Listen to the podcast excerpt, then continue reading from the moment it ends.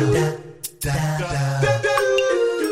And tomorrow on the show, we're going to be starting with a, uh, a new short series, just a few days, about uh, how to use your voice with a teleprompter or an auto cue. If you're appearing on video, perhaps in a TV studio, maybe at a live event, uh, you could be doing a podcast which incorporates video as part of its uh, platform reach. Then, how do you use a teleprompter? Uh, because again, how you use that will instill confidence and that'll help you with your voice and your overall presentation as well. Today, though, your video call voice confidence tricks on Get a Better Broadcast podcast and voice over voice. Hello, I'm Peter Stewart. So once you've set the lights and the background how you want them for your video call, Skype, Zoom, might be a webinar, could be a YouTube, something like that. Find the button on your video platform that allows you to turn off your self view because that may help you feel more confident because you won't have that potential dysmorphia that we spoke about a few days ago. And then here's a couple of other tricks.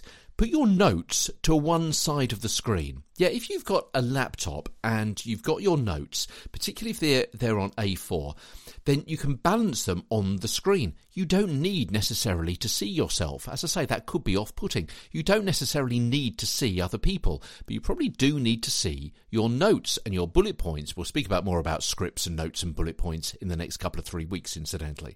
But if you've got them just alongside your, your, um, uh, the, your, your camera on your screen, then it's much easy it, it, looks much better to be able to just glance at your notes and see a point that you want to make and then direct your message back to the video camera. Now, obviously, you've got to be careful you're not obscuring your camera, but it's quite obvious where that is. Yeah, do you see what I mean? You can have your notes to the left and notes to the right of the camera. You don't necessarily need to see your screen. And when you glance at your notes, you're not looking completely away off camera uh, and, and, and down one side, up above, somewhere like that. It looks much more natural.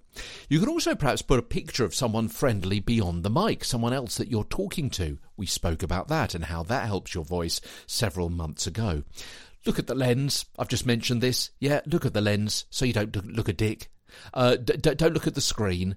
Uh, don't look somewhere else. Don't look over into the middle distance look at the lens. I know I know it's a bit awkward for you, but it's even more awkward for everybody else if they think you're not looking at them. You've, you you look a dick, all right? And uh, finally, have a separate mic and a headphone. We've spoken about this a couple of three times already. It makes you sound better and have a better emotional connection as well.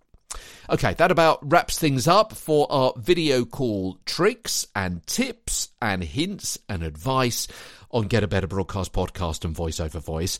Tomorrow, we're going to start, as I say, a new series, a short one, just about using a teleprompter and auto cue. Yeah, over the next few days, how you too can be an auto cutie. As Get a Better Broadcast podcast and voice over voice continues. From London, I'm Peter Stewart.